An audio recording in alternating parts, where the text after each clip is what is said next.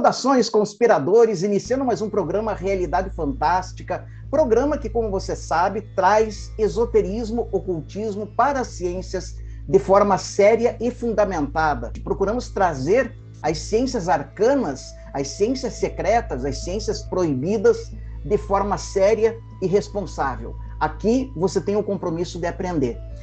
Hoje nós vamos abordar, talvez pela terceira vez no nosso canal, uma das personalidades mais fascinantes da história do ocultismo. É impossível você iniciar o estudo do esoterismo, do ocultismo, das paraciências, de todas as ciências arcanas, das chamadas ciências proibidas, sem ter ouvido ao menos uma vez o termo Blavatsky.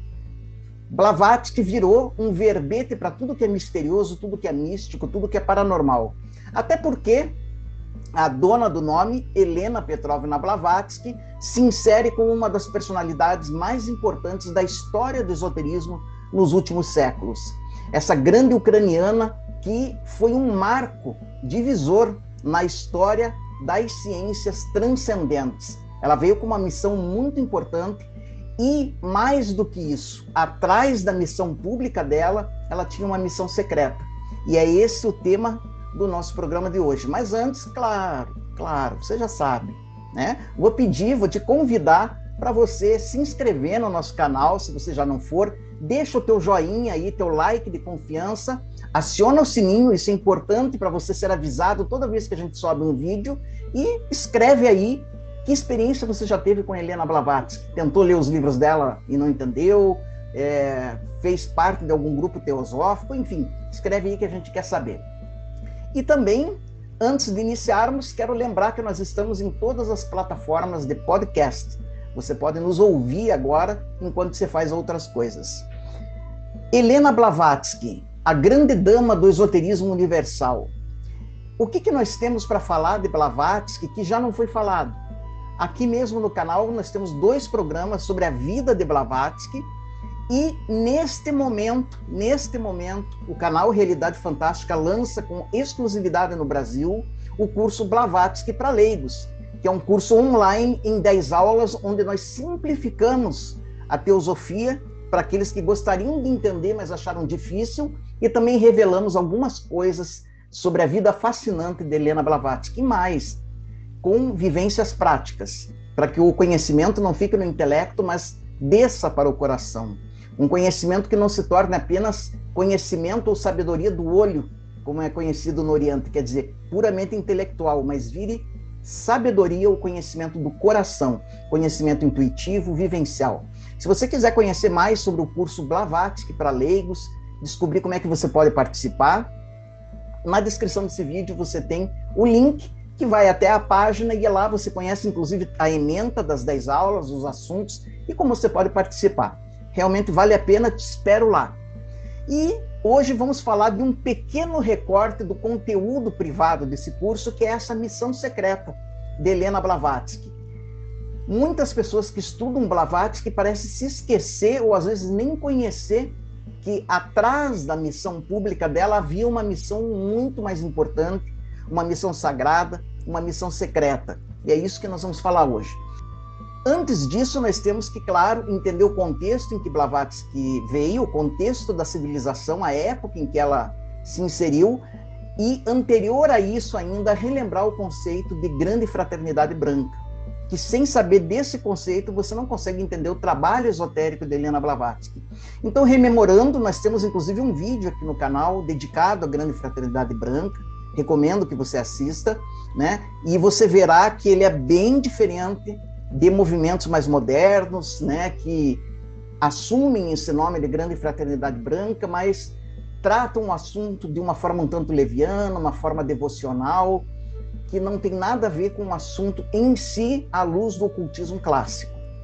A Grande Fraternidade Branca, então, tradicionalmente é conhecida como uma escola, uma agremiação, um congraçamento de mentes iluminadas, tanto visíveis, ou seja, encarnadas, como invisíveis, aquelas que estão no plano psíquico. E quem são essas mentes? São simplesmente seres humanos, homens e mulheres, que atingiram o termo, atingiram a iluminação, atingiram o nirvana atingiram moksha, né, a liberação, atingiram o reino dos céus, ou que termo você quiser dar, para aquilo que nós consideramos como a perfeição interior. Isso num passado imemorial. São aqueles irmãos e irmãs que nos antecederam na busca pelos grandes enigmas da vida, a busca que dá resposta para o objetivo da nossa encarnação, o objetivo da nossa existência. Essas pessoas descobriram esse objetivo e realizaram esse objetivo através de extenuantes esforços e expandiram sua consciência a um ponto tal que abarcou o todo, o cósmico. Por isso, nós dizemos que esses mestres e mestras são dotados de consciência cósmica. A partir daí se abre para eles uma via dupla, né? Continuar seus esforços para outros planos, em outros planos, em níveis de evolução, acerca dos quais a gente só pode imaginar, ou continuar olhando pela humanidade que ainda não chegou no nível que é o deles. E daí eles assumem, muitos deles, o que no budismo é chamado de ideal de Bodhisattva, que é aquela pessoa que, em tendo acesso ao nirvana, ao descanso final, ou seja, a consecução de todo o projeto cósmico para o ser humano, se recusa a imergir completamente nele e permanece como um instrutor, como um professor. E é isso que explica, por exemplo, a vinda de avatares, de mensageiros, de grandes salvadores de tempos em tempos em todos os povos. Todos os povos têm uma história para contar sobre um grande professor.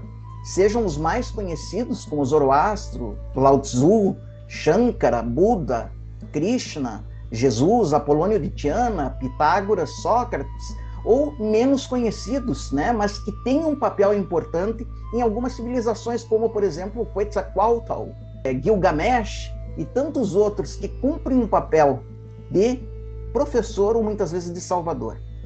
E a ponto de eles serem mitificados como deuses por aqueles que não tinham compreensão suficiente para entender o que, que eles eram verdadeiramente, humanos, como eu e como você, mas que desenvolveram maximizaram todos os poderes interiores acessíveis ao ser humano, que a maioria de nós tem atrofiados, né? tem adormecidos. Então, essas pessoas em passado imemorial que chegaram ao objetivo antes de nós, elas formam essa associação conhecida como Grande Loja Branca, uma associação de mestres que vela pelos destinos da humanidade sem, contudo, interferir, sem poder interferir no karma do próprio ser humano. Né? Eles não podem impedir as consequências do, da, das nossas próprias ignorâncias, não podem impedir as guerras, as mortes, as desigualdades, porque tudo isso é um aprendizado que temos que passar como resultante das nossas más escolhas, mas eles podem aconselhar cada vez mais e de novo e de novo e de novo, mas poucos ouvem a mensagem. Ou quando ouvem, transformam essa mensagem, que é sempre a mesma, independente de região, de cultura, na essência é sempre a mesma, transformam essa mensagem num instrumento político de poder, de dominação, né? E ocorre muito no caso das religiões populares. De todo modo, essa grande loja branca emprega, além dos mestres, quando vem em própria persona, agentes, emissários. E esses emissários aparecem também de quando em quando, de acordo com ciclos precisos, para realizar uma missão específica. E um desses emissários foi Helena Petrovna Blavatsky para o século XIX. Para entender a missão secreta de Blavatsky, o que, que verdadeiramente objetivou né, a necessidade de se mandar um mensageiro no final do século XIX para fazer um trabalho mundial e que ecoa até, até hoje, influenciando milhares, nós temos que considerar o contexto da época. Se vocês estudarem um pouco, vocês verão que a Europa do final do século XIX estava no centro de três forças que se degladiavam, que se guerreavam.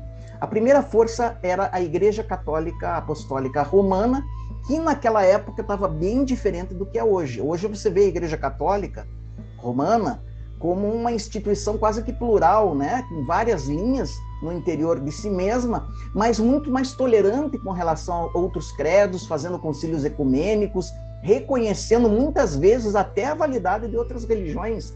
Você vê hoje o Papa se encontrando com outros, conferenciando com outros líderes religiosos, as religiões se consultam, se aconselham, né? Não era assim no final do século XIX. A Igreja Católica tinha um poder muito grande quase que absolutista, não só religioso, mas também político. e assumia uma, uma, uma posição muito agressiva em relação a outros credos. Em outras, em outras palavras, ela assumia que a salvação só vinha por ela, por mais nenhum outro caminho, e que principalmente as religiões que vinham do Oriente não passavam de superstição. Então havia uma, um movimento muito forte de erradicação de toda a ideia discordante que não fossem aqueles dogmas pregados pela igreja. O segundo grande movimento que aparece, né, que eclode no século XIX, que vai atingir o seu zênite mais para o final do século XIX, é a ciência.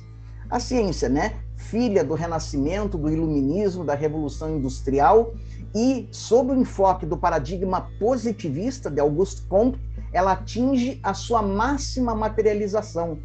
Tanto que no final do século XIX se tornou moda ser ateu, até por conta dos muitos avanços físicos que a ciência fez, né, descobrindo coisas, eliminando muitas superstições, né, afrontando muitos dos dogmas da, da religião dominante, no caso né, ocidental, no caso da Igreja Católica, e mostrando que o ser humano, por exemplo, não tinha só seis mil anos, como a Bíblia pregou, que o ser humano é muito maior do que aquele pecador que a Bíblia muitas vezes é, concede, né, um status muito pouco invejável para o ser humano, que o ser humano não precisava se salvar, ele já era um, um ente com autonomia, mas principalmente a, a negação absoluta de tudo aquilo que transcendesse os cinco sentidos.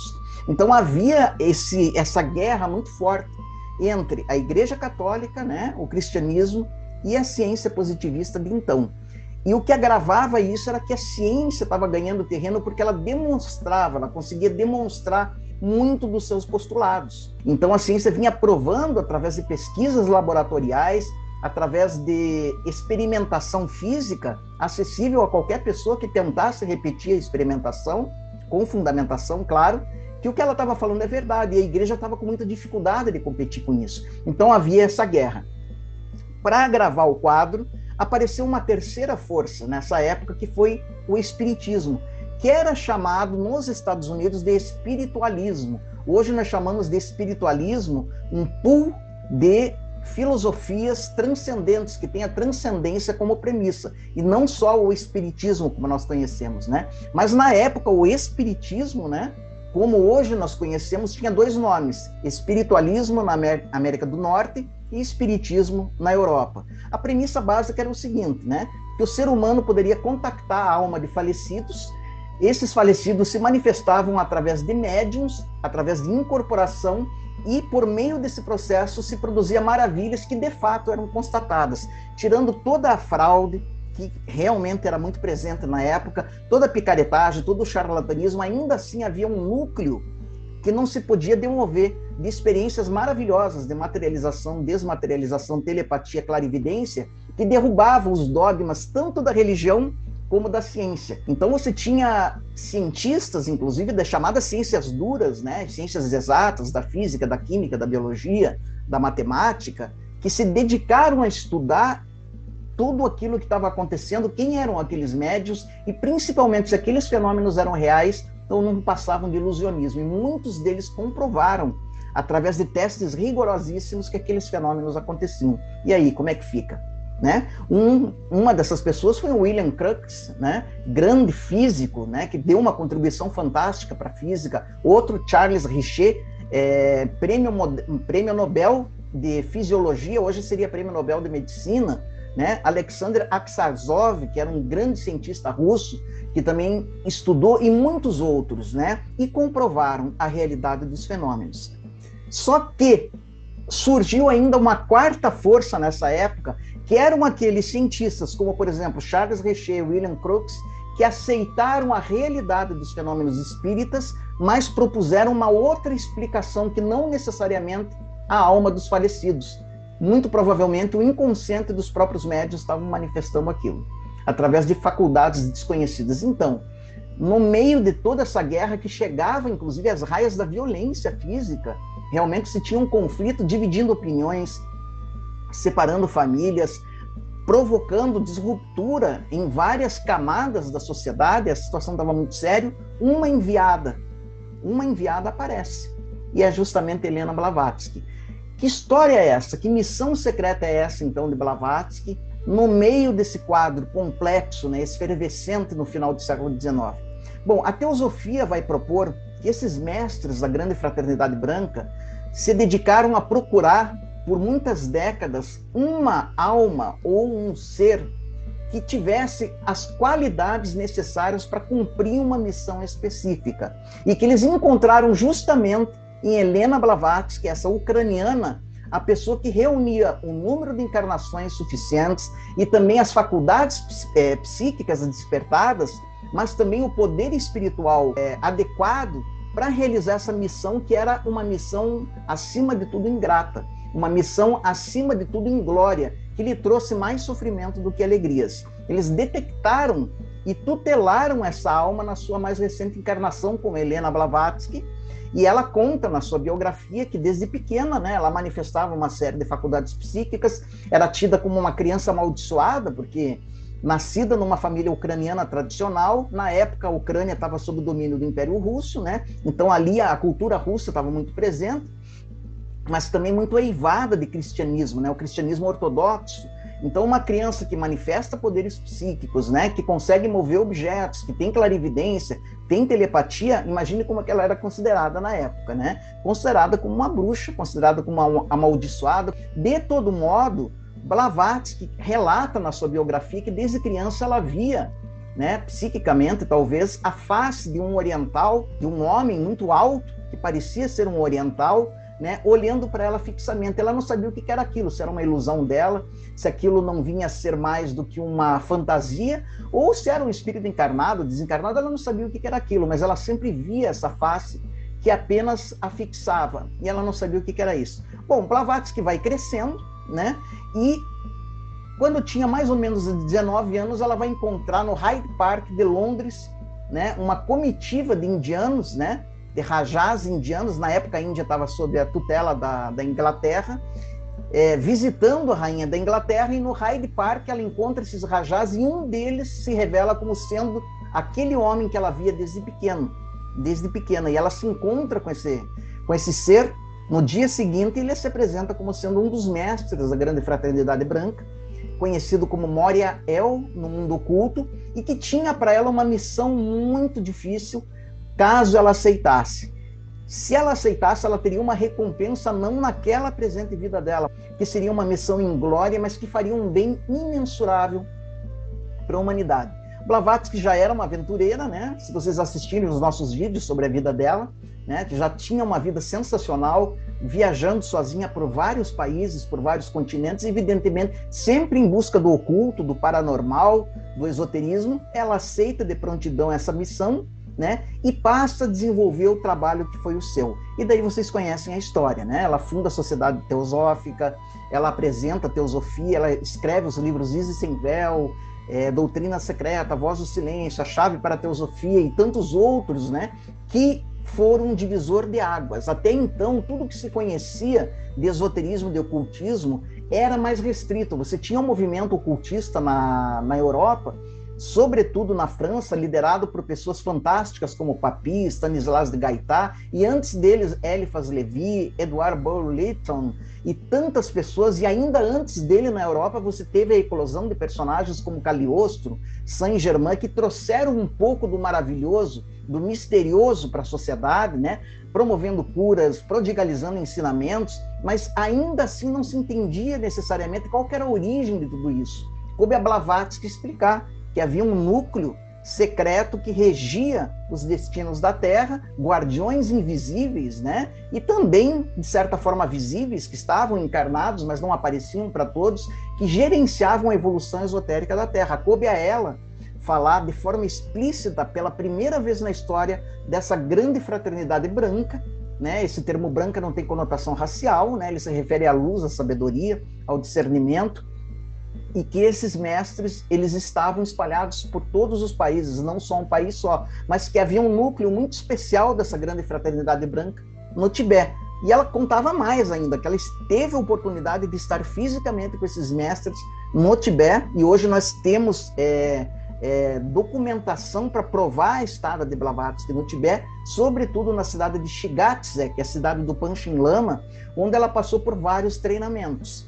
Mas atrás de toda essa atuação de Blavatsky, né, ela vai tremer as bases da ciência positivista, porque ela vai afrontar os dogmas da ciência, mostrando, fazendo uma, uma escavação histórica, quase que uma arqueologia literária, provando que desde de priscas eras você tem é, fenomenologia que afrontou os postulados científicos do século XIX, né? Você tinha é, fenomenologia de clarividência, telepatia, clareaudiência, projeção, materializa materialização, desmaterialização, etc., em todas as épocas. E ela mesma demonstrava isso através dos seus poderes psíquicos.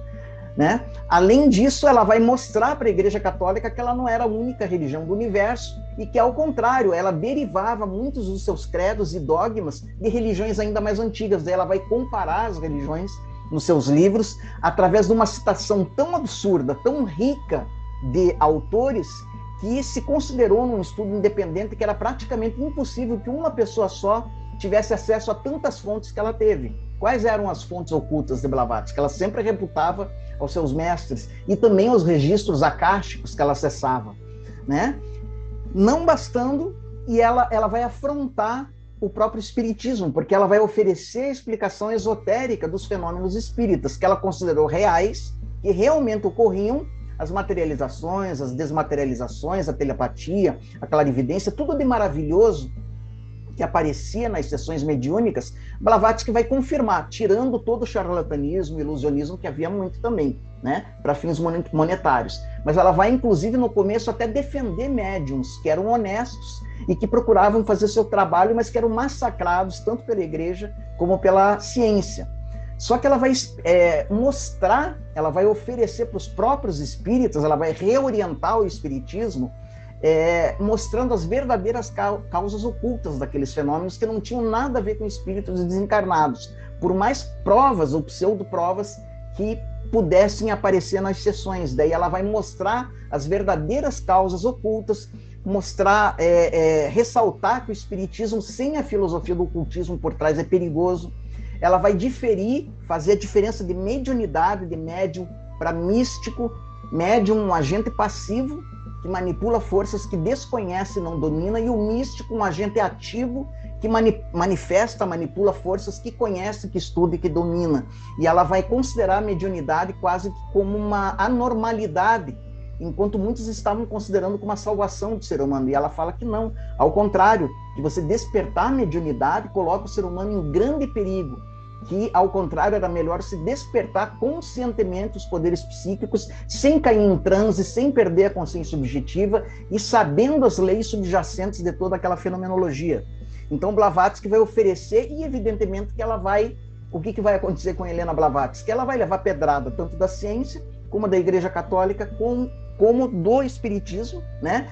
que se viraram enfurecidos contra aquela pessoa, mas que não podia ser enfrentada. Blavatsky era muito difícil de se enfrentar porque ela tinha uma erudição sobre-humana, cientistas iam falar com ela e ela derretia esses cientistas, dando mostras de erudição, discutindo com eles no, no, no campo das ciências duras, né?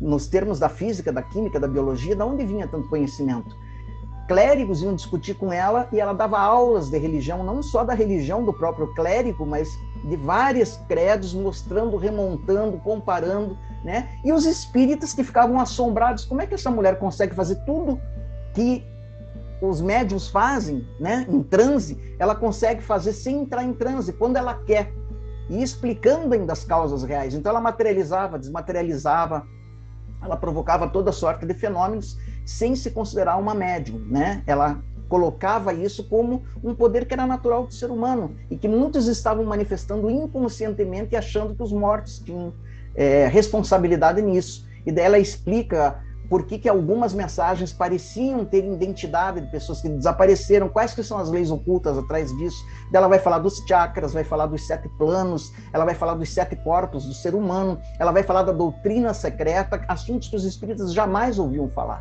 Né? Eles estavam maravilhados, embevecidos pela fenomenologia. Né? Nessa época também vai aparecer uma na Europa um segundo tipo de espiritismo que não era tão fenomenológico e que vai nascer com Kardec, né? é um, um espiritismo que vai apresentar proposições filosóficas, né, algumas muito corretas e outras que desviavam bastante das ciências ocultas, e Blavatsky vai dar uma mexida nisso também e reorientar né, muito do que Kardec trouxe, né, que é muito positivo, como questões de karma, de reencarnação, da evolução do ser humano, eram velhas doutrinas velhas conhecidas dos esoteristas, né? E muito do que ele considerou como tendo vindo dos chamados espíritos não veio mais do que acesso a registros acásicos ou do próprio eu superior dele. Então ela vai dar toda essa e vai enfurecer os espíritas, né? Que vão fazer uma campanha de difamação. Bom, e essa era a missão pública de Helena Blavatsky, né? É, reorientar o espiritismo, enfraquecer o poder dogmático da Igreja Católica, ela, ela não era anticristã, ela não era anti-Jesus, né? Ela era anti-igrejismo, né? Ela veio, como todos os grandes mensageiros, limpar os dogmas, limpar a briga, a luta ideológica, política e mostrar uma verdade prístina e universalizante, né? Atrás de todas as religiões, em especial do catolicismo, e mostrar para a ciência que, apesar de todos os avanços técnicos maravilhosos que ela estava tendo, aquilo não era apenas, aquilo era apenas uma fração de uma outra instância ainda superior e que aquilo ali era efeito e não causa, né? Das grandes verdades. Então ela mostrava que, apesar do grande avanço técnico, atrás daquilo os cientistas estavam lidando com efeitos, atrás daquilo havia causas que eles não conheciam, porque não eram acessíveis aos cinco sentidos, mas que podiam ser acessadas por outras faculdades.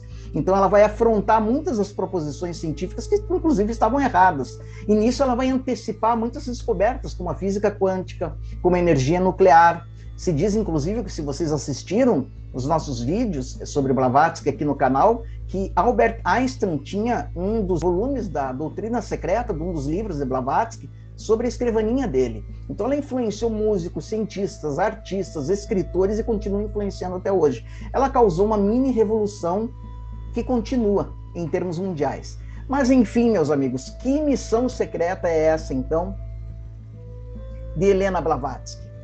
Bom, aqui nós precisamos entender um conceito bastante interessante que vai aparecer no âmbito dos ensinamentos teosóficos. Alguns dos mestres que orientavam Blavatsky em comunicação, e não é comunicação mediúnica, não, comunicação natural com os discípulos, é, quando muito telepática, mas eles estavam encarnados né, em diferentes pontos do planeta, falaram que um determinado personagem um determinado personagem religioso né, da história das religiões tem um papel muito importante para se entender a missão oculta de Helena Blavatsky. Esse personagem é Tsongkhapa.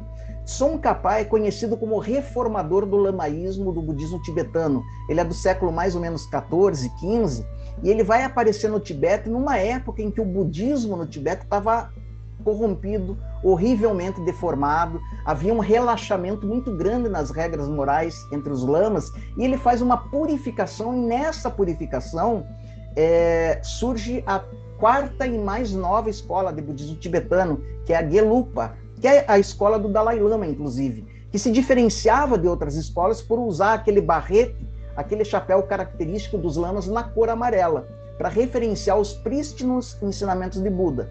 Então, quando o Tsongkhapa faz essa reforma, isso é historicamente conhecido, muitos pseudo-lamas, pseudo-mestres saem, são obrigados a sair do Tibete, e ele cria essa quarta escola para preservar ou trazer novamente o budismo em suas origens, né? Separando tudo aquilo que foi sendo agregado, como ocorre em toda religião, né? de, de, de impurezas ideológicas na filosofia.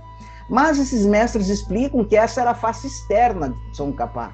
Tsongkhapa era um auto-iniciado, um dos grandes avatares que vieram em missão, como ocorre, né? como um Krishna, como um Buda, como um Jesus, e como vem ocorrendo ao longo da humanidade, que tinha como missão secreta dar um novo impulso à evolução espiritual do planeta. E se diz que Tsongkhapa é, antes de desencarnar, ele, ele, ele era tão grande, segundo os mestres, que ele, ele era um dos poucos, né, porque foi perguntado esses mestres, né, quem que foi o último ou mais recente a atingir um grau próximo ao de Buda ou de, de, de Cristo. Né? Um dos teosofistas, a Pessine, perguntou para o mestre Kuthumi que era um dos mestres diretos de Helena Blavatsky, se havia quem que seria o líder religioso que atingiu um status próximo ao de Buda e ao de Jesus, né? Um status evolutivo, porque entre os mestres também tem níveis de gradação.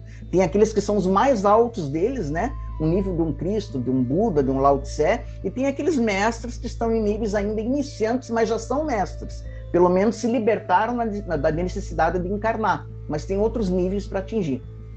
E o mestre Kutume responde que foi Tsongkhapa, né, de Kokonor, Tsongkhapa dessa região específica do Tibete, que foi o último ser humano a atingir um grau próximo ao de Buda e que ele concitou, ele convidou a grande fraternidade branca da qual ele fazia parte, porque todos os mestres fazem parte dessa grande corporação, né? É muito difícil que haja um mestre iluminado que não seja treinado, que não seja tutelado, que não seja albergado pela grande loja branca, e ele concitou os mestres da grande fraternidade branca a fazer um esforço no final, no último quarto de cada século, a partir de então, para dar um pouquinho mais de luz à humanidade.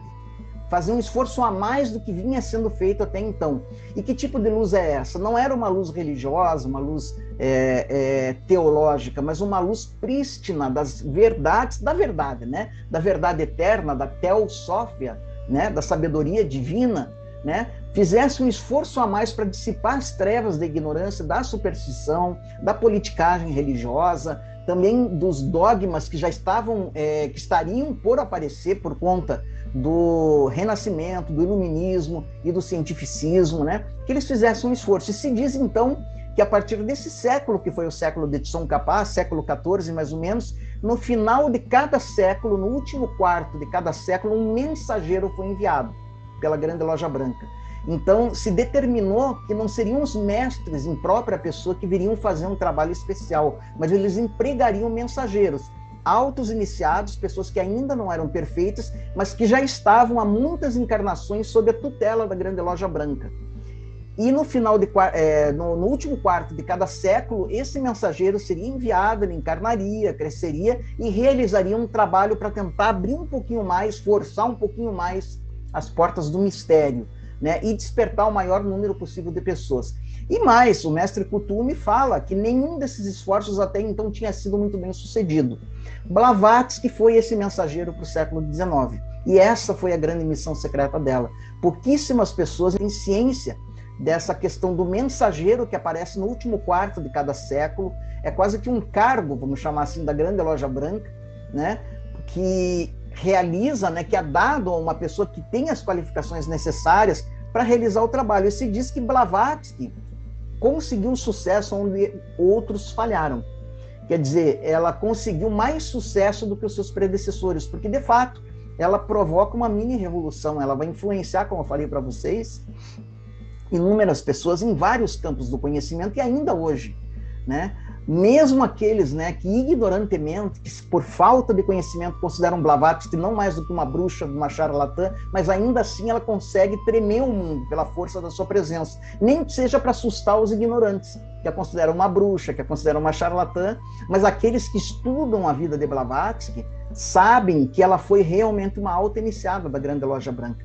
E ela trouxe essa missão secreta de é, encarnar esse cargo, vamos chamar assim, de ser o mensageiro da Grande Loja Branca para o final, para o último quarto do século XIX. E aí que ela vai provocar essa mini revolução na ciência, na religião e no espiritismo, e que vai deixar rastros que nos atingem até hoje. Como eu disse, é impossível você estudar esoterismo depois de Blavatsky sem, ter, sem ouvir falar em Blavatsky, sem estudar pelo menos um pouco de Helena Blavatsky, de teosofia, porque ela veio reorientar. E mais, o conhecimento que ela trouxe se diz que foi tão vasto que foi a maior dispensação de conhecimento esotérico até então dada para o público em geral.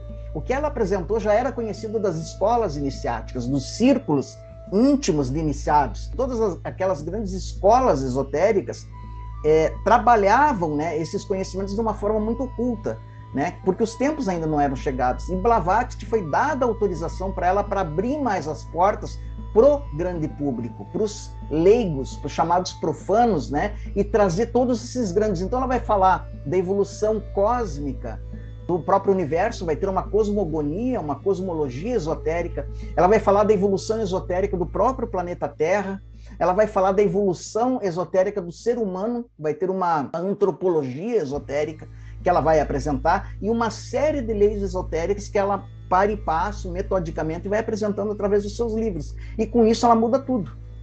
Com isso ela muda tudo. Nunca até então, em termos de grande público, se havia ouvido falar em muitas leis esotéricas que hoje são já mais comuns, né?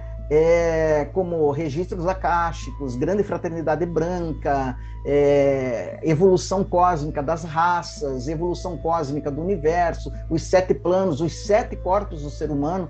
Até então se considerava, quando muito, o ser humano tinha três corpos, né? A ciência considerava que tinha apenas o corpo físico, né?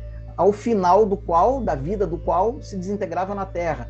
Muitas das religiões consideravam que o ser humano tinha apenas dois corpos, o corpo material e o corpo espiritual, né? que após a morte do corpo material, o corpo espiritual ascende para os céus. E outras filosofias, como o próprio Espiritismo, chegavam a apresentar um terceiro corpo, que é o corpo intermediário, o corpo astral, o corpo fluídico, o envoltório plástico, corpo sideral, corpo psíquico, recebe uma série de nomes. Né? Jamais se foi dada autorização para nenhum é, mensageiro da grande fraternidade branca falar na totalidade dos corpos do ser humano, que são sete. São sete, por incrível que pareça. Né? Existe um quaternário inferior né, de corpos que são puramente, ah, digamos que materiais e semimateriais que se dissolvem após a morte, alguns duram um pouquinho mais, e uma tríade divina, né, uma tríade divina e permanente no ser humano. Então, é Blavatsky que vai trazer tudo isso. Então, a grande missão secreta de Helena Blavatsky foi atuar como uma mensageira, pegar esse cargo para si e tentar, no último quarto do século XIX, forçar um pouco as portas da verdade que é eterna, que é imutável, que não tem coloração. Inclusive, no seu livro A Chave para a Teosofia, ela vai falar uma coisa muito bonita, que ela falou que a teosofia tinha como lema não há religião superior à verdade, porque ela veio aparecer, ela veio, é, como ela disse, despir todas as religiões das suas roupagens dogmáticas e mostrar, provando pela, pelo confronto de dados históricos, literários, pelas literaturas de todas as épocas, né, pelos testemunhos de todos os grandes místicos, que todas falavam a mesma linguagem, apesar dos seus dogmas. Mas ela fala uma coisa muito bonita, que dia chegará que a humanidade não mais será uma amaldiçoada por polarizações artificiais da luz branca da verdade, que a própria luz prístina, diamantina da verdade, unificadora, única, abençoaria, se espalharia pela terra, como ocorreu num, numa época muito prístina da humanidade, que ela colocava como sendo mais ou menos a época da Atlântida, perdida Atlântida, onde só havia um credo, só havia inclusive uma língua, que hoje é conhecida como língua sagrada dos iniciados, né? o Senzaro ou o Vatan, uma língua que não é conhecida nem da ciência, nem dos filólogos, tão pouco dos profanos, mas que é falada pelos iniciados, que foi a língua atlântica que antes era fal falado por quase todo o globo, porque a Atlântida colonizou o planeta Terra. Então ela vai trazer toda essa carga de conhecimento oculto e vai abalar. E será essa mensageira.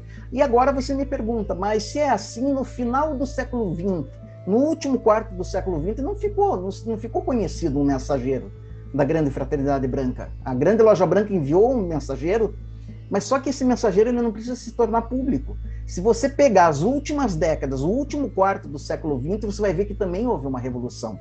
Mais ou menos na década de 60, 70 começou a contracultura, um movimento hippie, um movimento beatnik, se afrontar aos paradigmas do passado, tanto da religião como da ciência, a invasão das filosofias orientais, a aproximação das ciências, como a física principalmente, com postulados orientais, tal da física, Frijó Capra, a explosão das terapias alternativas, um novo olhar para a medicina se deu no último quarto do século XX. Então você também teve uma revolução, provavelmente dimanada por alguém, mas que, que não se tornou visível. Nem sempre esse mensageiro se torna visível. Né? Então nós tivemos também um grande movimento, como teremos no último quarto do século XXI, provavelmente outro mensageiro que virá abrir forçar um pouquinho mais né, as portas do mistério, as portas da verdade. Blavatsky fez esse trabalho no final do século XIX. Isso pode soar para você como fantasia, mas considere os efeitos do trabalho dessa mulher. Você não fica indiferente a ela. E quero lembrar você, agora no finalzinho, agora que você já conhece o que estava verdadeiramente por trás desse trabalho de Helena Blavatsky, né? Ela foi essa grande mensageira dos mestres secretos do mundo para cumprir essa missão estabelecida por esse mestre tibetano Tsongkhapa no último quarto de cada século fazer um esforço a mais para iluminar, para beneficiar a humanidade, desdogmatizar, né? limpar as superstições. E evidentemente que é uma missão inglória, Blavatsky, como muitos dos seus predecessores, foi crucificado em vida, né? Se não foi fisicamente, foi pela injúria, pela calúnia, e ainda hoje a gente fica muito triste de ver como quantas bobagens sobre Helena Blavatsky ainda são repetidas e muitas delas já foram derrubadas há muito tempo, por ignorância, por preconceito. Inclusive, saibam vocês que a própria Igreja Católica, na época, chegou, através da Companhia de Jesus, dos jesuítas, a lançar um movimento para desacreditar Blavatsky. Chegaram a oferecer dinheiro para muitos teosofistas para difamarem ela ah, o chamado relatório Hodgson, que considerou Blavatsky a maior charlatã do século, foi um, um relatório da Sociedade de Pesquisas Psíquicas da Inglaterra, né, que estudaram os fenômenos psíquicos que Blavatsky possuía e chegaram a considerar que aquilo tudo era fraude e que ela era uma grande charlatã. Cem anos depois, em 1986, a mesma Sociedade de Pesquisas Psíquicas inocentou Blavatsky, porque reconheceu que aquele relatório tinha, sido tendencioso. E hoje a gente sabe que a pessoa que fez o relatório recebeu o dinheiro dos jesuítas na época, né, para desacreditar, para difamar Blavatsky, porque aquelas verdades não podiam chegar ao grande público. Por quê? Porque a verdade liberta. A verdade torna o homem livre. Não há liberdade maior do que a liberdade mental, do que você não ser mais atormentado por dogmas, por superstições, por medos infundados, quando você descobre que você não é um pecador, que você já é perfeito, que você tem acesso à perfeição e que você não precisa de intermediários, esse contato pode ser direto, que você tem poderes capazes de fazer você quase que um semideus na Terra, poder de cura, poder de clarividência, de clareaudiência, que você tem acesso a uma sabedoria infinita. Isso liberta o ser humano, mas também é perigoso para instituições que querem manter o poder pela política, que é manter o ser humano cativo pelo medo que é um instrumento que quase todas as religiões é, usam, né? Blavatsky veio mais uma vez afrontar. Qualquer inovador, essa é a, a, digamos que o estigma de todo inovador. Blavatsky dizia que a coroa do inovador é uma coroa de espinhos, sempre. Porque ele sempre vai é, afrontar um paradigma que já está senil, mas que se recusa a morrer.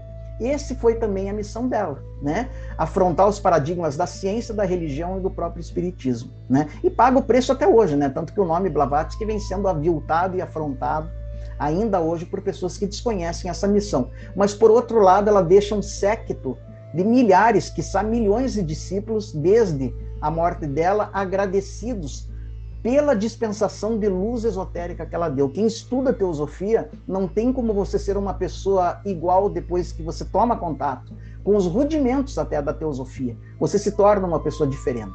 E se você quiser fazer essa viagem com a gente, né? Quero lembrar que nós temos o curso Blavatsky para leigos, curso inédito no Brasil, que é justamente tem essa missão, né? De tentar simplificar os livros de Blavatsky, a sua doutrina, né, pelo menos os pontos cardeais, falar um pouquinho com muito mais detalhes da história de Blavatsky. Eu dei apenas um bosquejo para vocês, né? Ali no curso, né, a primeira aula é dedicada a quem é você, Madame Blavatsky. Nós vamos ver desde os ancestrais de Blavatsky, a vida dela desde a infância, todo o treinamento místico dela, né? Vamos falar dessa missão secreta e mais outros detalhes. E a partir da segunda aula a gente vai trabalhar os grandes pontos da doutrina dela, convivências práticas. Então, se você quer conhecer o curso Blavatsky para leigos, você acessa o link que está na descrição desse vídeo. Se você fez essa viagem comigo até agora, espero que ela tenha sido transformadora para você ou que tenha ao menos plantado em você a semente da dúvida a descoberta, o crescimento não começa com a certeza, começa com a dúvida, não começa com o acerto, começa com o erro, não começa com a estabilidade, começa com a instabilidade. Quando você consegue, tenha coragem de sair da sua gaiola epistemológica e se tornar instável naquilo que você considerava como absoluto, como certo. Aí começa novas estradas. Então convido vocês a fazerem essa jornada com a gente aqui no canal Realidade Fantástica seja através do portal Realidade Fantástica, nossa escola de conhecimentos esotéricos, conheça através do link do vídeo, ou quem sabe através desse curso, Blavatsky para leigos, se você quer conhecer a teosofia e o legado de Madame Blavatsky. Novamente te peço para se inscrever no canal, deixar o seu joinha, escreve aí se você já leu Teosofia, se você entendeu Blavatsky, acha difícil, os ensinamentos teosóficos, qual que foi tua experiência com a teosofia, com Blavatsky.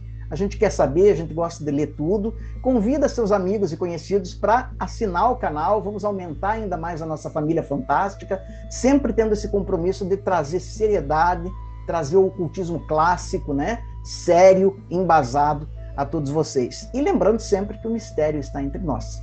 Até o nosso próximo encontro.